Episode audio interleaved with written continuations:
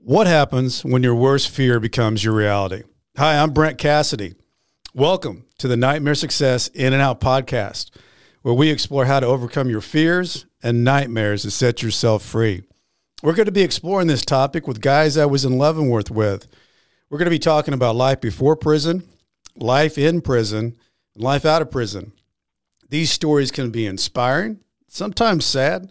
There's some humor, but hopefully you can come away with a nugget of something that will help you knock down some of the prisons you built up in your own mind. Folks, today I have Mr. Ben Robinson with me. Ben, welcome. Welcome in. Thanks for having me. Thanks for having me, Brent.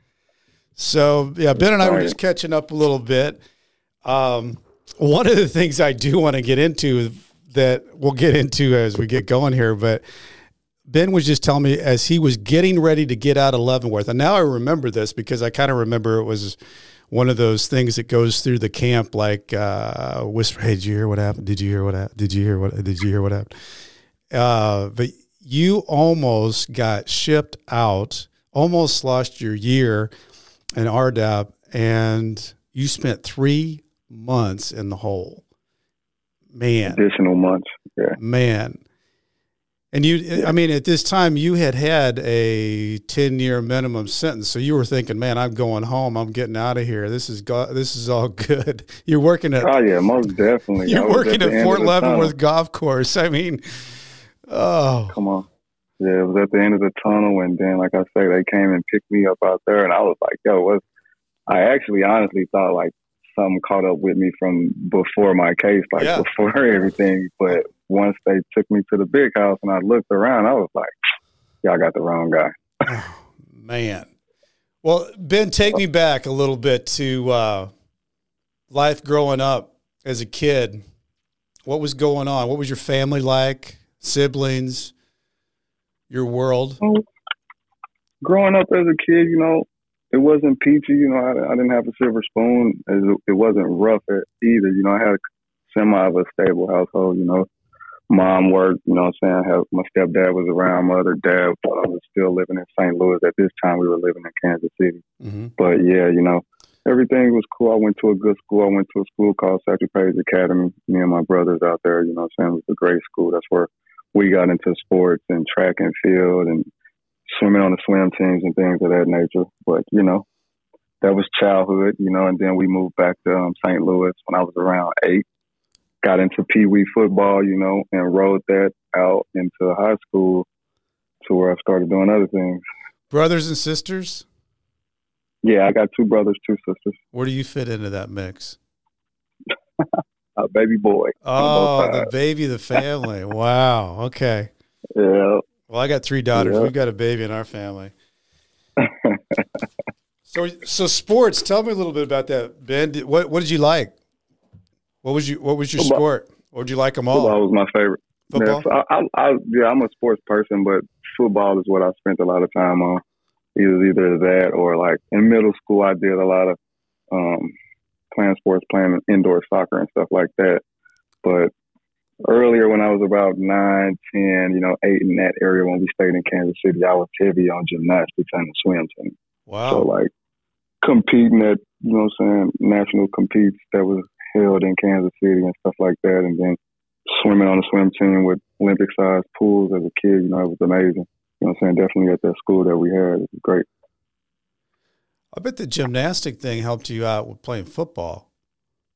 Just being the agil- agility of uh, what did you play? What was your position you like to play? Um, football. I played. Uh, I started out playing tight end, then moved to wide receiver and uh, cornerback. All right. So, yeah. Played both sides of the ball. Yeah. Yeah. Once I got up to um, what was it? My summer camp before high school. I was going to Lindbergh camp, and that's when coach decided he wanted to run me both ways. But I ended up transferring. Yeah. And I went to um yeah JC, went to Jefferson City, and went to Simon um, school up there, and same thing. Once coach got to seeing my my abilities and stuff, they started me both ways up there too. All right. Well, I always think that that uh, playing sports kind of helps you adapt in life. You know, you you get on a team, you have to figure out things. If you're good, you know, you're accepted. If you if you aren't that good, you know, you got to work hard to get into the groove of things. I think, you know, overall, mm-hmm. I think sports is a real trainer for life events because there's a lot that goes on with sports. You got to figure it out. Yeah, definitely. I can I can relate to that. Even when I went up to Simon, like I said, I'm I'm used to playing wide receiver and cornerback, and coach saw the agility and the speed and tried me out at running back, and it was I just couldn't get with it. Yeah, yeah, yeah. I, I couldn't get with it from grabbing the ball from behind the snap like that. You know what I'm saying? As opposed to doing it as a receiver, and it was just like I'm like, nah. It was one practice. I was one and done. I'm like, nope, coach. Keep me out at wide receiver. yeah, I'm good. Those are two different yeah. positions for sure. Uh, yeah, for sure. for sure. Okay, so you so you get um, you kind of move around a little bit, um, mm-hmm. and you get out of high school. So what uh, would you walk into after high school? So um, you know, I actually got out of high school. You know, it was a little bit of my own doing because I actually dropped out. You know, I was out at Lindbergh District for a while, got into some trouble out there, and got had to come back down to the city and go to Roosevelt actually, and seeing the difference in the curriculum from county to city kind of geared me towards like, ah, now I'm not to do this again. I'm restudying stuff I did in sixth grade, and I'm freshman down here. I'm like, nah. So I actually dropped out, dropped out for a year. You know, typical stuff, hanging out on the block with friends. You know, chasing women and stuff like that, trying to make ends meet. Until just one day, and one of my friends was like, "Hey, man, there's nothing going on out here until like two thirty, three o'clock, man. We might as well just go get back in school, man." So we both went and re-enrolled ourselves in school at Roosevelt, and you know, a year later, I went on here, graduated from high school, you know, with my diploma.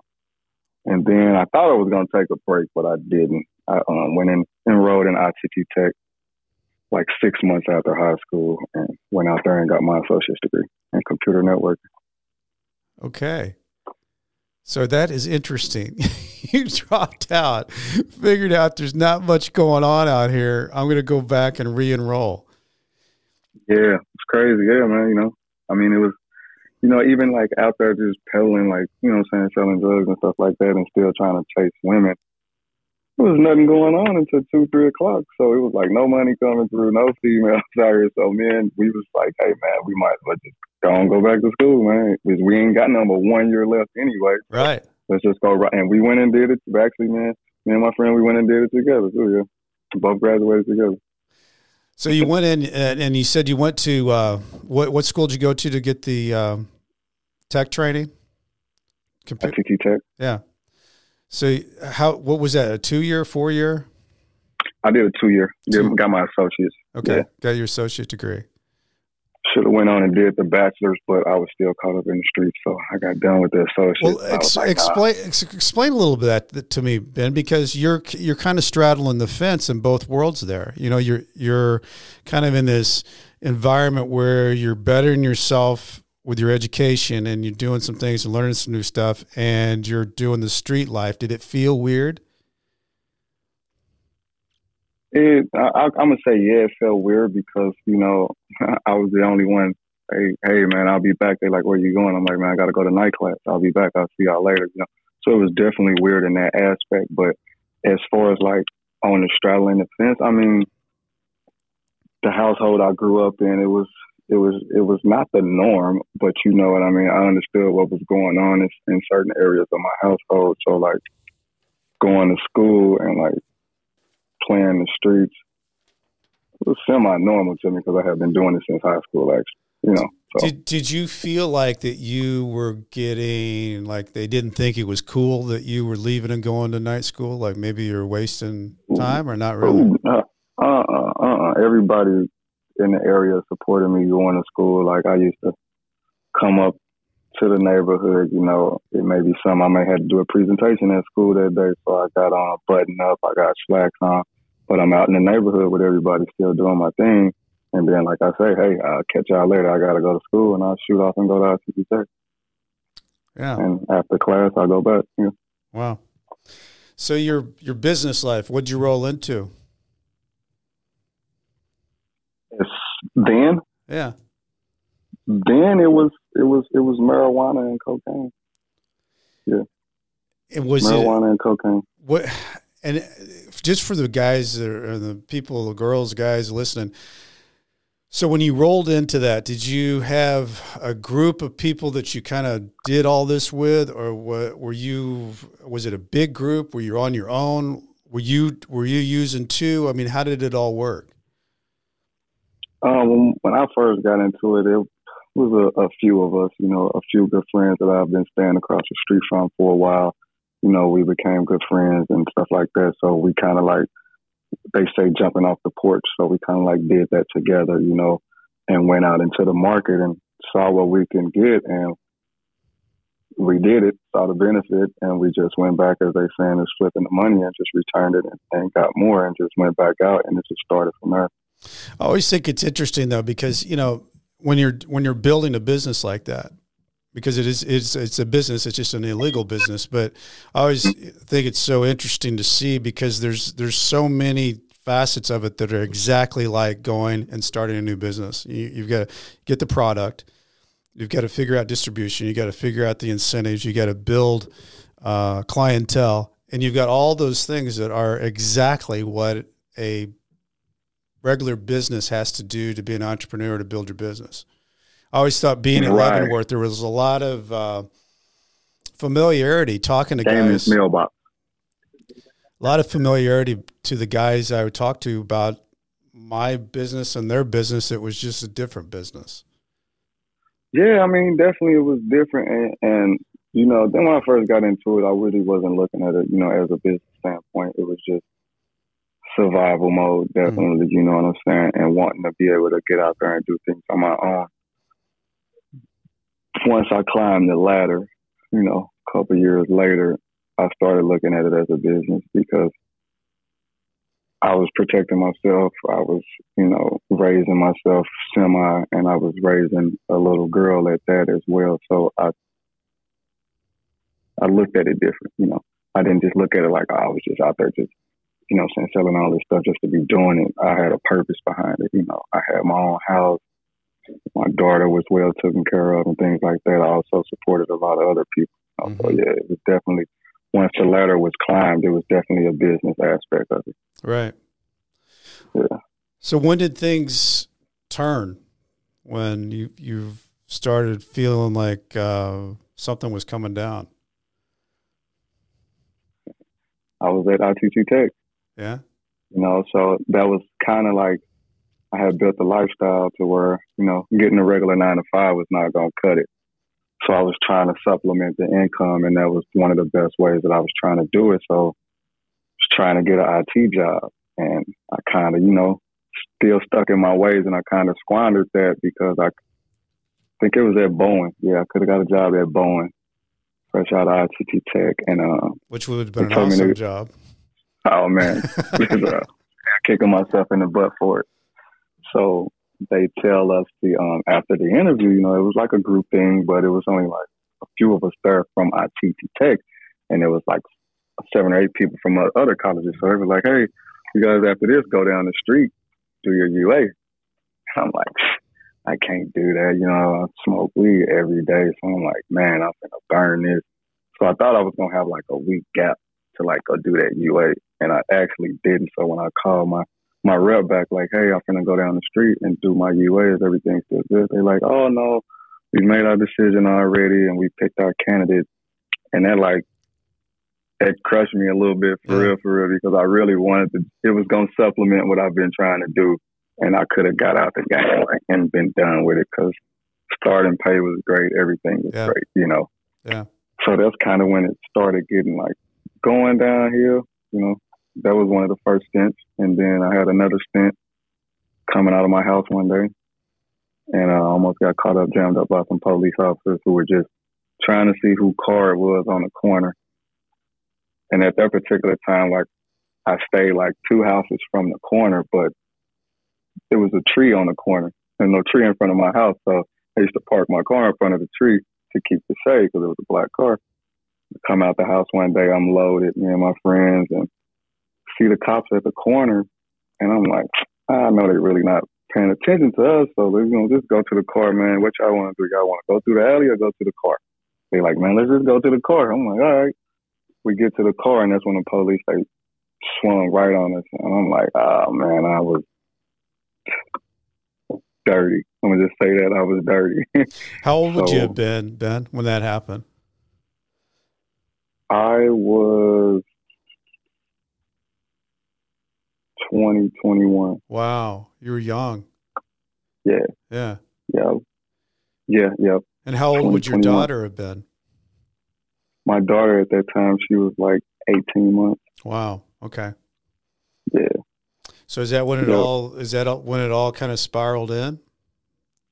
Yeah, that was it. Was it was you know it was like the domino effect. It was a few situations that I saw, and then you know I got guinea pigged. You know that you know how that is. Know, so just when I actually got hit and got jammed up with the time is when a guy guinea pigged me and um, told the police detectives that I was the one that he was getting it from when it was actually the other way around. So when I left him, that's when they jumped down on me, and that's when it that's when it went downhill. Yeah. So did you have representation? Like what what was the what was the process? Like what what what happened? So um the initial part of it, like when it first happened, it was state. Yeah. So like it was oh, so yeah, it was state. So um, I really wasn't sweating it then. Find it right out and everything, you know, like within 24 hours. And then, um, like I was in a rental car when I got jammed up, so like I was moving around, so I like keep a bag with me. And in my bag, it used to be like personal stuff, mail and cologne, like so I wouldn't have to be running in and out every other house and stuff like that. So it was a personal bag that they kept of mine. So after I bonded out, I kept trying to call and get this bag back, and they were like, "Oh no, if you want your bag, you need to come over here and give us some information." So I was like, "Man, look, I ain't got time to be dealing with y'all, man." So my girl was like, "Ah, oh, go to Eternal Furs, get Eternal Furs, I'm gonna get your property back." So I'm like, "All right." So I go downtown, Eternal Furs, get on it. Now they call me back down there to get my bag. Go back down there to get my bag two detectives walk in behind me and jam me up. Oh, you got a federal indictment. I was like, man, get out of my face. You lying. Like I've been talking to lawyers, running my name all week. And they jammed me up downtown at, at uh, Central right there. And uh, my lady was there. She saw it, everything. She was hooping and hollering. And they put me in the back of the car, drove me across the street and parked. And I'm like, hey, like, what are y'all parking for? They was like, "Oh, give us just a second. We gave you a chance." I'm like, "Man, do what y'all gonna do." So I ended up having my cell phone on me, so I called my mom while I was in the back in the handcuffs. I was like, "Hey, come downtown." They jamming me up, and they turned around, took the cell phone, punched me up. So long story short, they made three phone calls. So now I'm facing. We're about to make a left, so we're making a left to Justice Center on the left side and the Federal Building on the right side. I'm praying he make that left. And they went past and made the right. And I was like, yo, what are y'all doing? They was like, man, we gave you a chance. And I was like, y'all this. And that was, what was that? March. Yeah, March of 2008 was the last time I saw the streets of St. Louis until I got released. So, did they, um, when that happened and you went basically, you're in the system, now you're in a federal charge. Uh, how'd they present? Because I, I think, if I understand right, it doesn't really matter. the The minimum that you get on that is a ten year sentence, right? Yeah. So, and did you have an attorney through this thing that was appointed to you, or did you get an attorney from the outside, or how did you feel all that? First, at first I had one appointed. You mm-hmm. know, I really was just just riding it out, seeing what was what was going to happen. I was really trying to get the bond, and the guy kind of like he messed up one day, and um, I had the court date. You know, my family's highly involved, so I had told him like, man, anytime I got court, man, you let them know so they can come down here. And I get all the way downtown, and I ain't see nobody. And I was like, oh no, nah, he's tripping. So I get back to Lincoln County and I call my mom like, "Hey, y'all, why want y'all at court?" They was like, "We ain't know." So I was like, "Oh, we gotta get rid of him. It's time to go and hire somebody, you know, because he he he ain't, he ain't crossing his T's and dotting his I's properly like how we want him to." So one of my cellies knew a good guy, so I had just hired him, a guy named John Lynch. And that's when it went from there. So your uh, your family supporting you. I'm, I'm I'm guessing that they're taking care of uh, your daughter as all this is Mhm. going on. Um, how long are you in the county? I was in county from March of 2008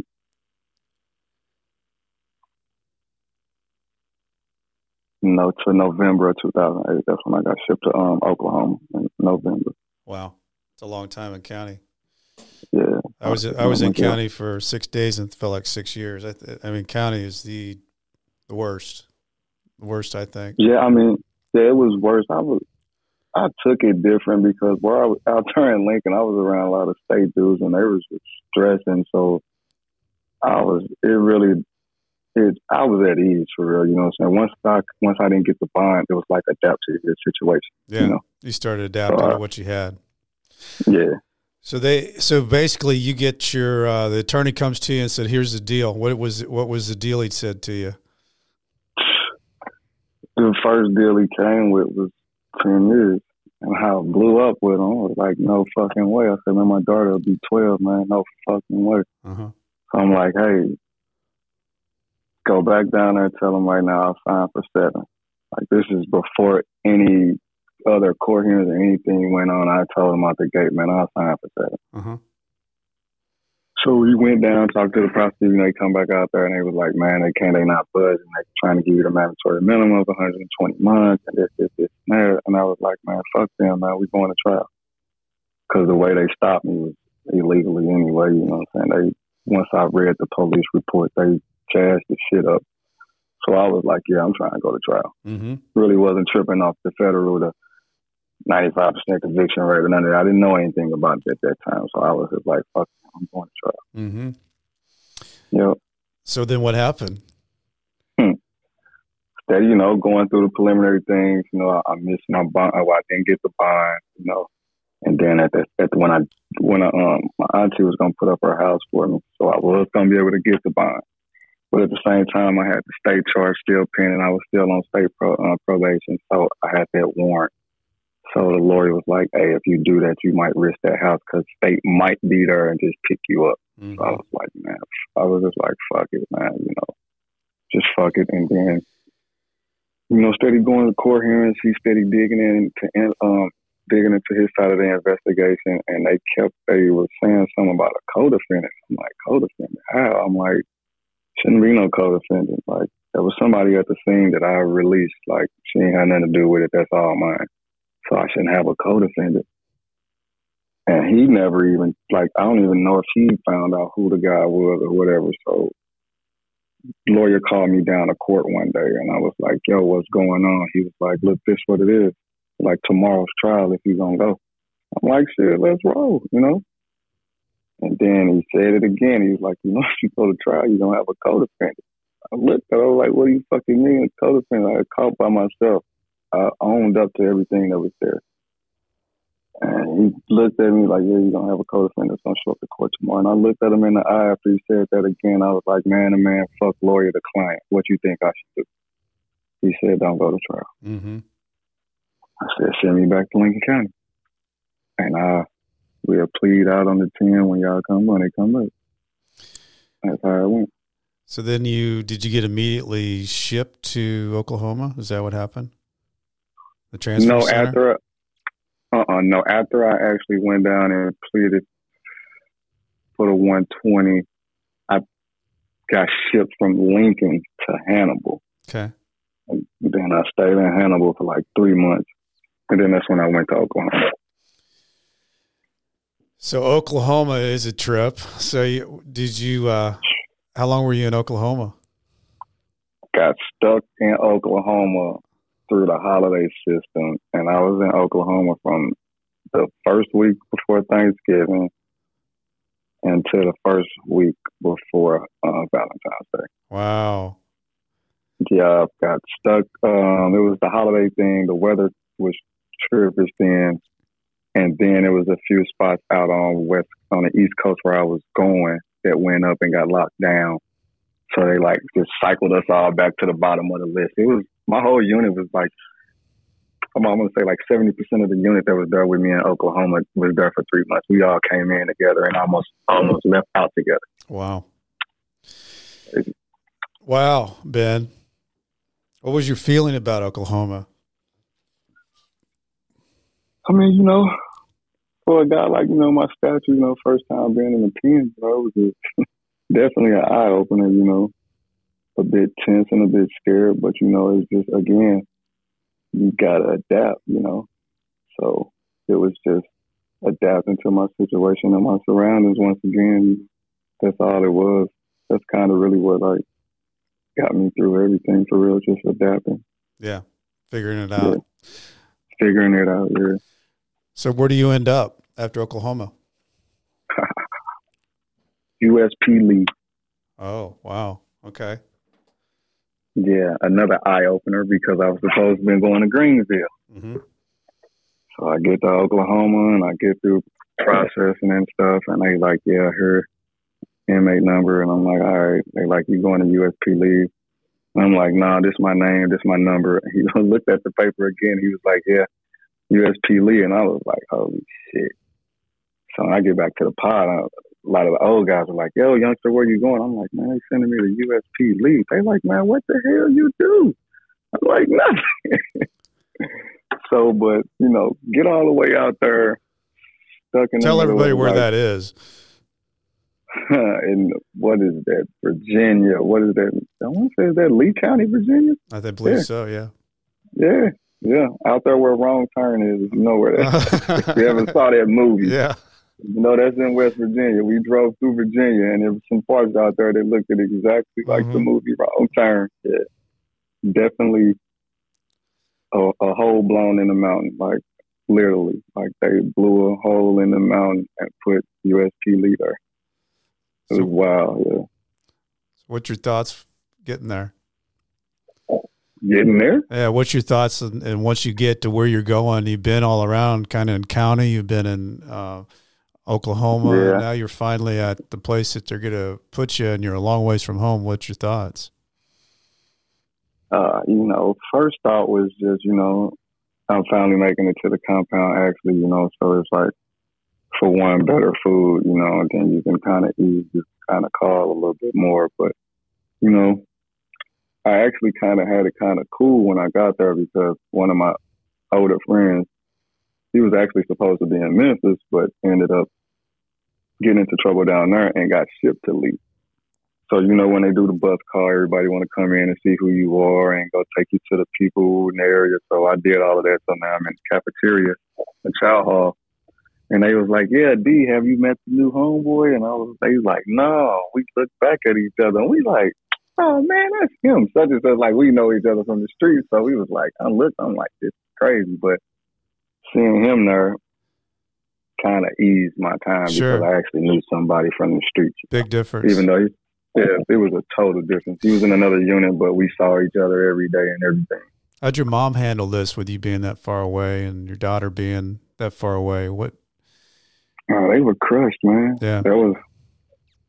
They were crushed, you know, and then definitely for me, for once, my my daughter was just so crushed because she hasn't been away from me ever like that, you know, and then she couldn't come to my house. She couldn't come, you know, anything like that. So she was hurt. She was going through a lot. Like she went down through a downward spiral after I got locked up from what mom and my mom was telling me.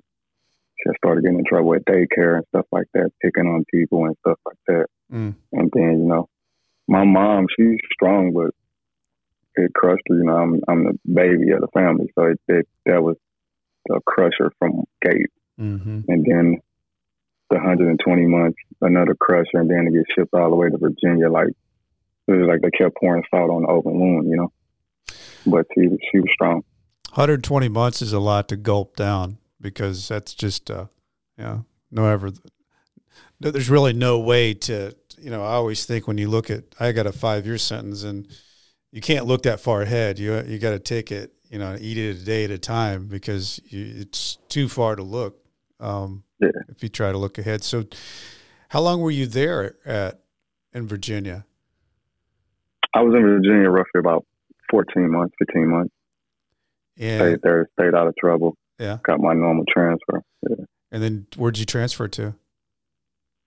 I transferred. Uh, well, I was trying to come. I was trying to go to Greenville again. Yeah. Still trying to go to And they- Greenville. yeah. they activated um Pollock. They made the new Pollock the medium. They activated that, so they flooded everybody there. So I got sent down to Louisiana, Louisiana. Pollock, Louisiana. Yup, and opened up the new medium that was there. They just opened up in 2009. What was that like with the opening up a new prison, a new medium, and you being the new inmates going into that? Was that the good beginning or of it was it was it was okay. I mean, it was. I'm gonna say it was okay. Yeah. I mean, it's definitely different because the whole compound wasn't open. Like it was still, you know how it is. Like you had those three main buildings. Mhm. You know,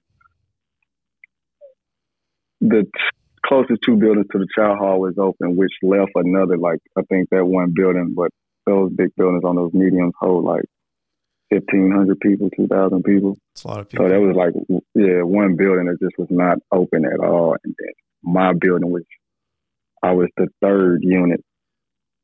We was the third unit, yeah, filling in on a four unit block. Did you know anybody there? No, I didn't actually know anybody like per se, but I knew people through, we knew mutual contacts. Once we got down to digging like to where you were from and who you knew, we like, we knew mutual contacts there. So kind of made it easier too because once the names were, you know what I'm saying, dropping, everybody's like, oh, that's such and such. Know, Yeah. It was pretty cool. What kind of what kind of days and jobs did you have when you were down in Louisiana? Oh, Louisiana, I went, uh, first I was just on, on playing sports still. I was a workout junkie. I was playing handball all the time, softball. And then I went and, um, I went to the career center. hmm Yeah, I went to the career center. I went in education, and that's where I worked at. And it was a great, great position. You know, like I was helping guys that was getting released that didn't have resumes and stuff like that, didn't know how to use a bank account and things of that nature. So I was in our teaching classes and stuff. So that probably felt good to to be Oh, yeah. back uh, and doing something with the guys that were getting ready to get out and, and teaching them stuff that they didn't know. Definitely, definitely felt good. Yeah, oh yeah, most definitely. Because you know, it was surprising that you know, it's surprising that a lot of people don't know how to use a bank account or don't know how to type up a resume properly to where to get noticed. You know what I'm saying? But that you know, it fulfilled a lot of stuff in me because I was actually able to help people. Yeah, Mhm. Yeah, and I think Yeah. d- do you do you find Ben that there there's more structure? I've, I mean, I've, I wasn't in a medium, but the guys that have been in mediums always talk about there's a lot more structure, a lot more things to do going on than than being in a camp because the camp, you know, you get a job. You if you get a good job in a camp, you can kill the day, but otherwise, those guys roam around. Yeah, definitely. Yeah, um, yeah, it's a lot more structured there. Definitely, definitely because more programs. You know, like uh, I started a program at, at Pollock. Well, I helped start this one um, called Toastmasters. You know, it's an international um, public speaking club, and we actually got it chartered through Toastmasters International there. So that was just another asset to the pro, to the um to the um, institution. You know, I'm saying that allowed inmates to be able to do other things versus you know the normal stuff of playing basketball and um, Mhm. working out all the time. You know, just trying to add other programs there. You know, what I'm saying they had um, culinary arts there. They had a, um, a construction program Yeah. there. You know, See, they, didn't had- have any yeah, of they- that when you got when you get down to the the minimum level. I, I guess it's because they uh-uh. figure more guys are spending more time there, and they're trying to to feed and eat their time. Keep Yeah. them, keep them busy. So how long Yeah, were you, you know, how long were you in. Louisiana? I was in Louisiana. I want to say about eighteen months. Okay, Yeah, I was. It was between yeah, uh, fifteen to eighteen months. Yeah. you were really moving around. Yeah, I, I kept, you know, so I, my profile was low, you know, so I didn't, didn't get caught up on anything. So I didn't get hit with when it was time to go to team, you know, I'm like, hey, I'm trying to get back closer to Yeah. home. So they was pu- pushing it through. I didn't have any issues when it came to transferring, Did you ever get closer to home than Leavenworth? except for one time. yeah. no, Leavenworth was the closest. Leavenworth was the closest. So you Yeah. so you went to Louisiana. What was your next stop? Oakdale. Oakdale. Well, I'm curious. I'm curious, Ben. Did that moving around break up your time when you're t- dealing with that much time? Kind of broke it up into pieces. Yeah, once once it was time to transfer from Pollock, it broke it up for me there. Because now the, I was once it was time to transfer from Pollock, I, I was able to see the light then at the end of that 120 because it I was three in then, you know, and I was now I was looking like okay, if I want to do the drug program, Yeah. that's when I started breaking all the time down and stuff like that. Right. Yeah. Right. So tell me, um, you finally make it to a minimum after all this time. You get to Leavenworth. And how did well first of all, how did you get to Leavenworth? Did you did did you did you have to go through the Oklahoma Transfer Center again? Did they did they put you on a bus and give you a furlough? No. I mean, where, how, Yeah, how did how did Ben Robinson end up at Leavenworth? So I, I end up once I left Oakdale, I go to um Forrest City because Yeah. they had RDAP. Yeah. But my points were a minimum. So I talked to my counselor and he was like, Yeah, I'm gonna push it through for you and that's how I get to Leavenworth. So I get to Leavenworth. Definitely an eye opener because you know I've been behind the fence since Yeah. Virginia. So when we walk out of R and D and they were like, "Yeah, go get in the van," like, "What?" Get in this like, little "Yeah, minivan. Let's go for a ride. He said to drive you down to the. I was like, "What?" It's probably an Yeah, inmate first time. driving too. Yeah, it was. Yeah, it was one of them. Yeah. I was like, really? It tripped me out. Yeah, it tripped me out, and I was like, okay, now it's time to try to settle back in because it, it's it's coming to the end. You know, Yeah. takes a ride from the big house down to the camp. I was in awe listening to the. I was like, what the hell? And starting to see like where your mind would be at from being behind, being locked up for so long. Yeah. What, Yeah. what were your thoughts? Because you've been behind the fence and the medium for all that time. So, so they didn't give you a furlough to get to uh, Leavenworth, or did they? No, I I went back to Oklahoma. Okay, you went back through Oklahoma. Because sometimes they do give you a furlough. Sometimes they just say, "Hey, here's your bus ticket, and we'll see you at Leavenworth, and good luck. Give you twenty dollars Right. and get there." But you had to go back Yeah. through Oklahoma, which is always there's nothing good about traveling as an inmate ever. I, I No. that's just not a good Definitely not having to unless You you're on the furlough, shackled unless you're on the furlough. But shackled up, shackled shackles- up, driving around is not the way to be driving. Yeah, I hated it. One Makes of the you most feel- depressing points of transferring. yeah, no, it makes being shackled up. I think makes you feel like an animal.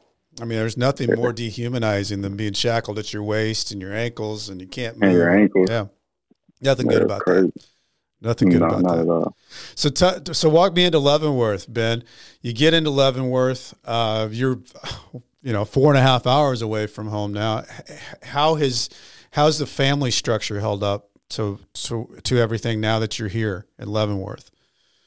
Um, you know, even before Leavenworth, my mom and um, my stepdad, they tried to make it down at least once a month, once a quarter, Yeah. you know, depending on the weather and where I was at. So getting to Leavenworth was gonna make that a lot easier.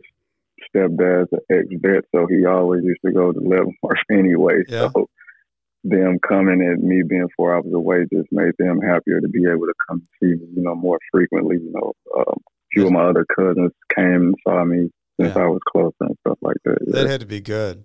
Uh, and Oh yeah.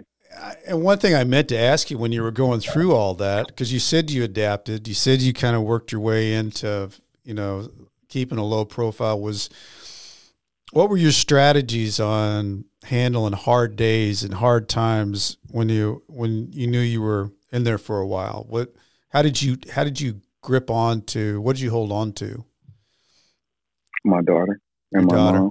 Yeah, One of the they the two most important things that kept me grounded and not crashing out mm-hmm. while I was locked up. Yeah, every time it was coming to a time for me to crash out, even I can go back to being at USP Lee, transfers in, feeling good. I go outside, I gamble a guy on the handball court, and I beat him. And then he don't want to pay. So now he was from DC, so I was, you know, hollering at his people. And my homeboys now, they was like, look, they called me Nitty I was locked up Nitty, short for Frank Nitti. So they were like, look, man, you just don't want to go home, do you? And I'm like, what? No, you need to pay his money. They like, look, man, get off the rock, man. Don't worry about them stamps. So, mm-hmm. And I had to go back to the unit and make a phone call, you know, and talk to my people and go and settle myself back down to get up off that rock. So yeah, moms and daughter kept me grounded the entire time. That was your that was your main center. That's cool. Yeah. That's cool. All right. So Ben, you got to walk me into this thing. You're walking yourself all the way through Leavenworth, and I I ran into you at Leavenworth. Um, you left a year before I did. You actually worked at the at Fort Leavenworth Golf Course, and I came in after you and that was always a big deal, you know, to, to be able to get what they call community custody to get off our reservation and go somewhere and it felt like a big deal because you felt like you were somewhat kind of in society for the day and then at 3.30 you went back to prison mm-hmm. um, so yeah you knew drew and, and mike and all those guys there and and, and yeah. uh, harley the dog but yeah, uh, I loved Harley the dog. I just found out Harley yeah, the dog died. Cool he just died this about two months ago. Um, oh yeah. Oh man. But Ben, you're what? Two? How close are you to the door when this gets when you get hemmed up into this deal? I was two weeks out. Two weeks out. Okay, walk us through because we got to talk about this. Two weeks out. Yeah, like you're saying, I'm working on the golf course. You know, everything is beautiful. I'm seeing society. I'm seeing humans, you know I'm saying, women, seeing all the new cars, you know, and then I'm actually, you know, I like cutting grass and stuff like that, but Drew them had me uh they had me trimming the, the banks and stuff like that where the sand was at. So it was all right. It was pretty cool, but you know, long we don't fast forward to that day, you know, I can't remember which hole it was, but there was a spot right on a corner and you can make a right and it'll take you down and you'll make another right until our driveway right there. Yeah. Whatever that line. It was hole number two. Two, yeah, two or something like two yeah. or seven or something like that. Yeah. So we spent a year and a half nothing. on that golf course. You kind of there's well, it was in a big square, but I think you're talking about hole number two, par yeah, five. You know, it was it was it was it was nothing to see Skinner pulling through. So this day I didn't think nothing of it. I'm still out there cutting grass. I didn't see him. He I see him down the street. I hollered at um, one of the guys that was out there working with us, like, yo, compound out here, you know what I'm saying? Act like you're doing something or whatever. And they jumped out the car. Like, Robinson. I'm like, what? They're like, come here. I'm like, child, won't you see I'm working, man? Like, mm-hmm. you came over here, this could have waited till I came back to the compound. So once I get over there to Skinner, he grabbed me like he was a police officer. And I was like, yo, hey, what's going on here? He was like, you know, come put your hands behind your back. And I was like, I don't understand what's going on. Why you come out way out here to do this? Now here comes civilians and everybody walking past, driving past, mm-hmm. looking. Mm-hmm. I'm like, this is insane. So they like, yeah, you know, you finna go to the hole. And I'm like, go to the hole for what? So I was thinking like, damn, did something from back in the day pop up and catch up to me? You know what I'm saying? Because I know they'll do mm-hmm. this type of stuff yeah, to people. catch another charge. So, yeah. Yeah, so that's what I was thinking. I thought another charge had popped up. So, but you know, they put me in the back of the car. You know how Skinner is. He joking and laughing and shit the whole time like it was funny. So once we get to the big house, we get to the big house. I see one, two, three, four other people. Four other people in there. And that's when I knew what it was about. And that's when I looked at four other inmates is what you're saying. Yeah, four yeah. of the inmates. yeah. yeah. So once I saw the four of the inmates, and I was like, "Nah, y'all got the wrong person," because I knew it was something about the K two ring. Mm-hmm. You know what I mean? I'm like, "Nah." There's a lot of K two going around in, in Leavenworth for sure. People definitely. walking around like so, zombies.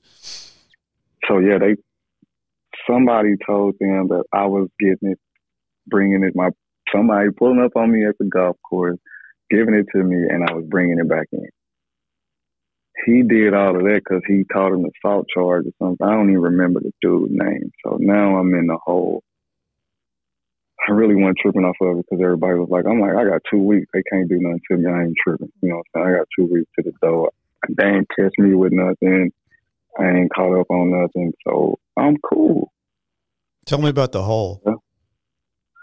Oh, the hole up there was was was treacherous. It was, you know, because we was in the big house, so it wasn't just us there. So we dealing. I'm back into a mind frame of dealing with people at USPs now. When you talking through the door and stuff like that. So, I mean, food was terrible. It wasn't, you know, it's not the best. You know, I mean, you have a window. Whole, Any windows? Yeah, first cell I am. The window was right at the uh, right at the level of the grass. Okay. It had, had hand level, so mine was at the bottom, but it was in in like back where the facilities area was at. So it like I couldn't see anybody or anything like mm. that. I used to see the birds. That was about it.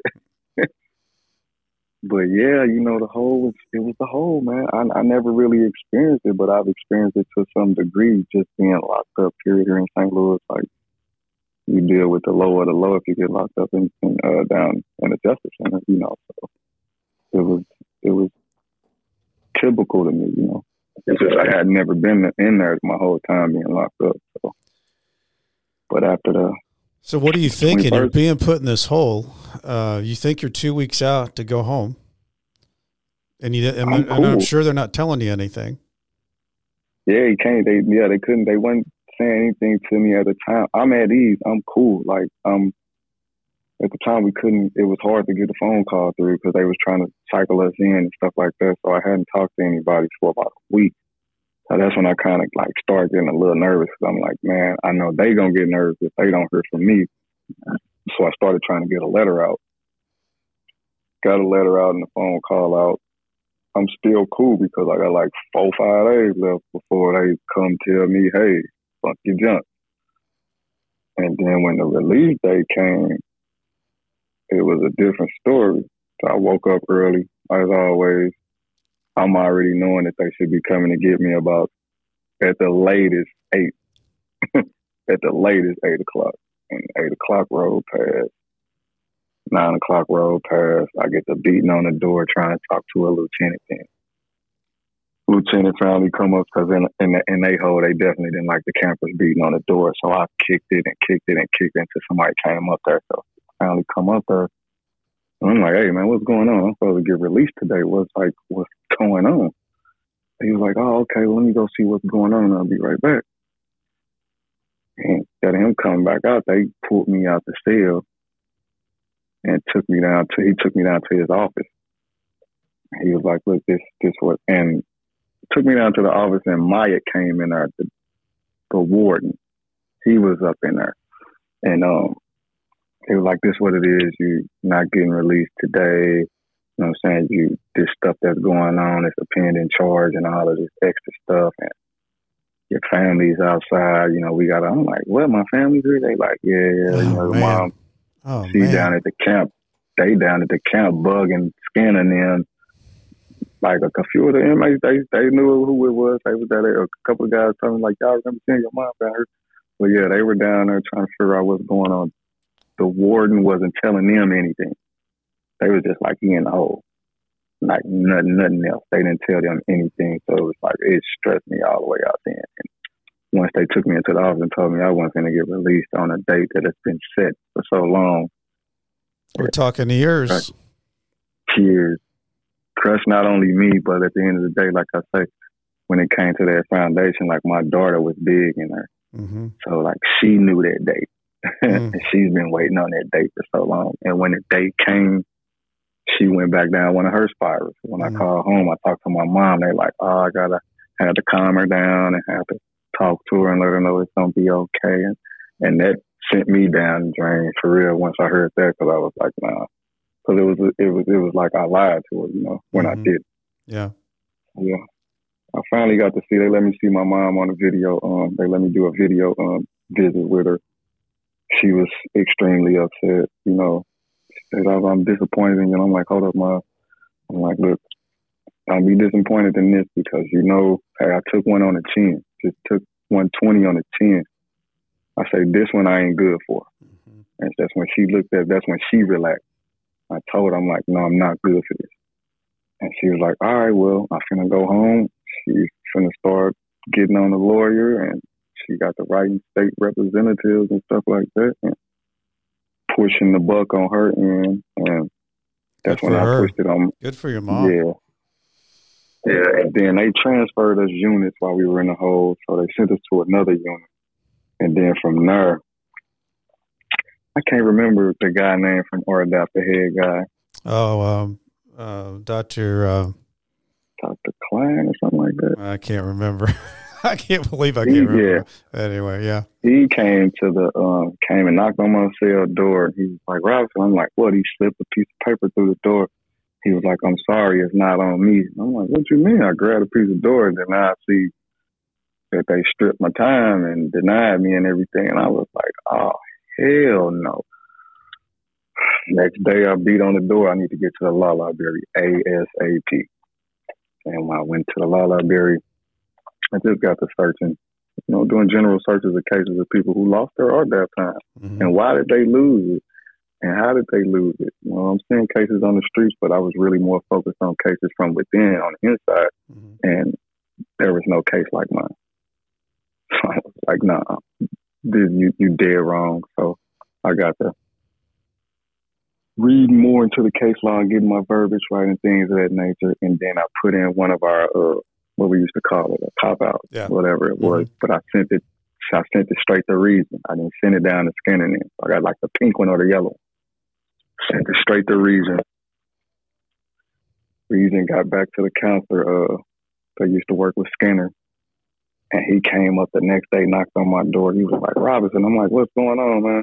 He like, nothing. He was like, I don't know what the hell you sent to region, but it worked. I'm like, for real? He like, yeah, it worked. So just hang tight till you in process. I'm like, all right, cool. So at that time, I was like extra 30 days in. So I'm back into that adapt mode. You know what I'm saying? Let me sit and chill for a minute. A few people getting transferred that was coming from the camp. Mhm. I was just, you know, just adapting, chilling, trying to, trying to keep my head above water, man. Because it was like I said, that was hard to How do. do you kill in your time in there those days? I mean, you're in there for three months in the hole. What are you doing in there? Got a lot to think about. working out, working out, sleeping, trying to keep some good batteries to listen to radio. Yeah. I used to listen to um, NPR a lot, definitely, especially when you get on here to a lot of their regular talk shows. And then I used to listen to this guy, um, probably heard of Dave Ramsey. Yeah. Yeah, I used to listen to his shows all the time too. So once I started catching on the shows, that's how I was really getting through my day. A lot of my shows would come on after two o'clock, so that's how I would get up in the morning, eat, you know what I'm saying, do my thing, work out, shower, chill out for a minute, lunch come in, at the lunchtime, work out again, and then now I'm gonna start put the radio on and start listening to shows, stuff like that to kind of get down to the night. Yeah, and writing and reading. So Mm. I got through the whole time. So you got through the hole.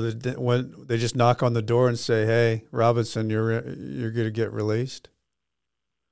Oh, oh no, no, uh, uh After I can't even think of my counsel. I don't know why I can only remember Skinner. His country self. So, uh, uh, once my counselor came up there and told me that, he was like, "Man, everything's good. Just sit tight. You you gonna be all right." So, um, one of the other drug RDAP counselors came up there and talked to me like, "Hey, how you doing?" I'm like, "All right, I'm cool. I'm just trying to get my time back, you know, and things like that." So, just I just rolled it out, and um, my mom kept they kept putting pressure on them. State reps and stuff had sent a letter up there and called and talked to the warden.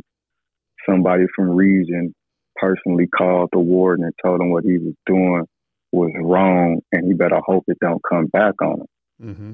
So I was trying to round up a lawsuit against him and everything after they said all of that. And you know, I just sat back and you know, the day it finally came. You know, I'm a the day before I'm sweating bullets again. You know what I mean? Because I don't know what can happen. And you know, they came and got me and took me to R and D finally. You know, and I got out. Okay, so your parents are your mom and your your daughter are there that day. Nope, they didn't. They were so it shocked them so bad. I was I told them don't come. They was like, no, we cool. We're not gonna come back up there 'cause like I told you, they were talking to Skinner and Yeah. the warden. So they didn't know for sure if they would have made another trip up there, you might not get out. Yeah. exactly. So they were like, I was like, yeah, and there's nothing worse, you know, there, the and there's nothing of a worse feeling when you uh, when your family's there and they're turned away. I mean, I had it happen a couple of times on visits because somebody liked to jack around with the points, and uh, you know, they what you can't do anything. You know, you just you, uh, Swanson thought it was a good time to tell my kids and my wife, uh, and then he came in and told me I was hit, and I said, "Hit for what?" He said, "You, you Yeah, said, so I just sent your family home." Yeah, I just sent your family. he, home. he used to laugh and Yeah, joke all loved the it. time, like the guy. Guy was demented. So okay, so you got out, Dan. You get out after three months in the hole, and you were supposed to get Mm-hmm. you were supposed to go home three months before this. After you got a ten year sentence, uh, Mm-hmm. how how did you get home back to St. Louis? I went on and got on the bus. Okay, I just went on and mellowed out. I I really didn't want to get in the car anyway Yeah. after the situation. I just I'm like I'm gonna take this time to just soak it in and get back to the crib. Yeah, you've been in the hole. So I just got on the bus. Tell Yeah. me, tell me what it was like riding and and then getting there. Finally being Getting home. Oh, finally being home, man, was awesome. You know, I finally get down to the Greyhound station. You know, of course, my mom was there. You know, and she broke down, screamed, Mm. baby family home, and ran across the street. You know, and it was that was awesome. You know, it, it meant a lot to me. You know, and then they had some barbecue that I, I requested that she Okay. cooked, and Okay. I rode home with them. And went and ate and chilled until I had to go turn myself into the halfway house. At the Dismas house. Yeah, at the Dismas house. Yep. There's nothing good about that place either. How long were you at the Not Dismas all. house? You know, they shut that place down a few months ago. Oh, they did? Yeah. They didn't get they finally didn't get their federal contract. Oh, wow. Ah, some, yeah, I was those there. are bad folks that are running that place. Crazy. Yeah, I was there. I was physically there for what, three and a half months? And Yeah. then I went to home confinement. Yeah. Yeah. Dismas. Bad place. I wanted to get get up out of there. Like the counselor I had there, he was wasn't putting my work schedule in and stuff like that. I'm trying to leave out the door. I work all the way out of St. Peter's. They tell me I can't leave. I'm like, man, this is crazy. I had to go to another counselor. He started letting me out. So What's crazy Yeah, about it, Ben, is that was supposed to be a place that's supposed to help you get back into society, and all they did was screw things up, and they just wanted to keep up, you in there, locked down. Oh, right, God. exactly. Nightmare, nightmare. so tell me, what's going on now? What's going on now in your world? Because we were just talking before we got on here. I think you're doing some cool stuff. Yeah, I mean, now in my world, you know, right now, full time, I work at Habitat for Humanity. I'm the office manager here, so I, I'm mainly run the building on my own. You know, I created billionaire royalties while I was incarcerated. You know, stepped stepped back in 2013, filed it as an LLC when I came home in 17, and just been rocking the boat with that, trying to do my thing in real estate. I sell hoodies and T-shirts and jackets and stuff for Pearl um, under the company name. What's I'm the company name so everybody knows it again? Billionaire royalties. Billionaire Royalties, everybody. Yep. So yeah, um, I'm a notary public now. Um, I do grassroots nonprofit work in Dutchtown. Um, this year will be our sixth annual back to school event for Marquette Community Day, MCD. So you know, I'm doing that. I do a lot of volunteer work in Dutchtown. I represent a few boards, Dutchtown. You know, definitely. And yeah, that's what I got going on, man. A lot of good things. I love it. So, how are things with your mom, your daughter? How's how's all that? Oh, everything is, is, is wonderful. Actually, just got through talking to my mom earlier before I got on here. Actually, gonna go see her in a minute. Actually, Yeah. everything is lovely, man. She's good. She's healthy as, as, as to what it can be. You know, Yeah. my daughter is How old is is she good. now? She's she's sixteen. Sixteen. Wow. Yeah, sixteen. Yeah, she's a blessing. She's good. She's doing good in school. She's very intelligent. Inspiring. She wants to do a lot of things in life as well. So yeah, I mean, those relationships are still locked tight. I'm curious because you got into uh, some things that it's not easy when you get out. It's not easy to to find work. It's not easy to find somebody that says, "Hey, I'm going to give you an opportunity." How did that work for you? How how did you get that? How did that happen? And that happened from the when I told you I started working in education in Pollock. Mm-hmm. So from being there and doing education, I ran into a good friend, and he was like, "What are you doing?" I'm like, "Man, I'm trying to figure out how I'm going to get this bachelor's degree while I'm in prison." He was like, "No, let's go study business."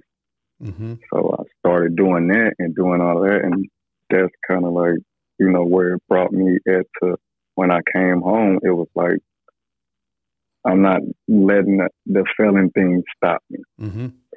So I didn't let it block me. If the question came up on the application, I answered it. If right. it came up in the interview, I answered it and I explained it. And the first time that I had to do it, I got the job. And he actually was on the phone. He was like, "Hey, I'm gonna call corporate and tell them to waive all of that. I need you on my team." Man, I love that. So I, you know what I love about that, Ben, is is I love that you just stepped into it and you you know didn't try to lie about it or avoid it or anything. You stood out in front of it. I think people, first of all, they're not used to that, and then when you tell them and and and they see who you are, uh, and how you're being just brutally honest about what's going on and that you need the opportunity.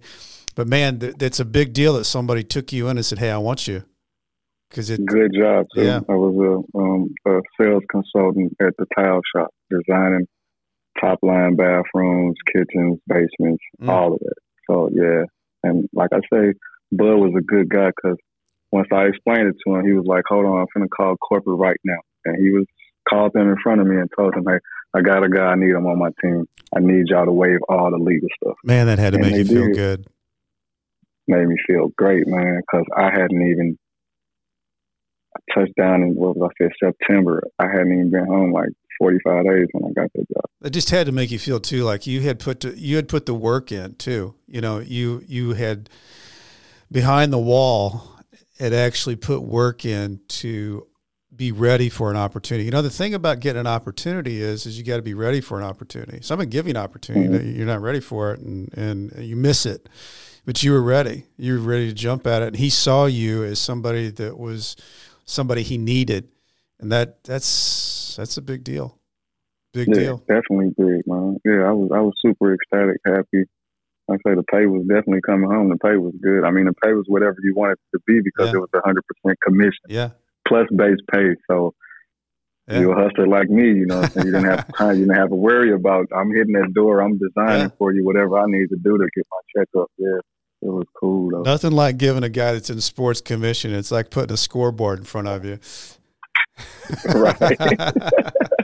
For sure. So Ben, I think it's cool, man. You've you made it. I mean, you made it all the way through, and you made. I mean, it, they made it really tough for you to get out. You know, I yeah, mean, like, like. I said, man. Um, he had the paperwork put in. He was sending me the Texarkana. Mm. I was gonna lose RDAP. I was gonna go get shipped all the way to Texarkana. So I was gonna end up staying in an extra like eighteen to twenty four months. Oh my god, it'd be just if devastating. I don't if I don't go to the Law Library. Oh. Ah. If I just sit there and it all would have happened. Mosey through it. Yeah. It would have all would yeah, yeah. You got to stand up been, for yourself. And you got to actually know where to go too. I mean, you went to the books and found what you were looking for. You know, that's yeah, that's that's smart. Yeah. So out of all yeah. this, I mean, first of all, is there anything I didn't ask you, Ben, that you wanted to share? Oh no, man. We went from young to now, man. I think we touched we touched bases on everything, man. We fighting. What do you, what do you what do you think you'd part to the audience? You takeaways on everything where you're at now how you feel about what life. is it? What where you're at now? How you feel about life? Your biggest takeaway from all this stuff that you've lived through? My biggest takeaway is you know stay humble, stay grounded. You know, I'm saying always have faith, man, and believe that you know, I'm saying you can be your best self. You know, and that doesn't mean it can be whichever way you want it to be. Like you want to be the best thief, be the best thief. Mm-hmm. You want to be the best real estate agent, be the best real estate agent. You know what I mean? So, and that comes with taking time of studying and re-innovating yourself. Always been, you know, what I'm saying what Bruce Lee say, like water. Yeah. You know, be like water, so, and that's that's one of my my main things. I like that. I'm, I'm, i love to be like water.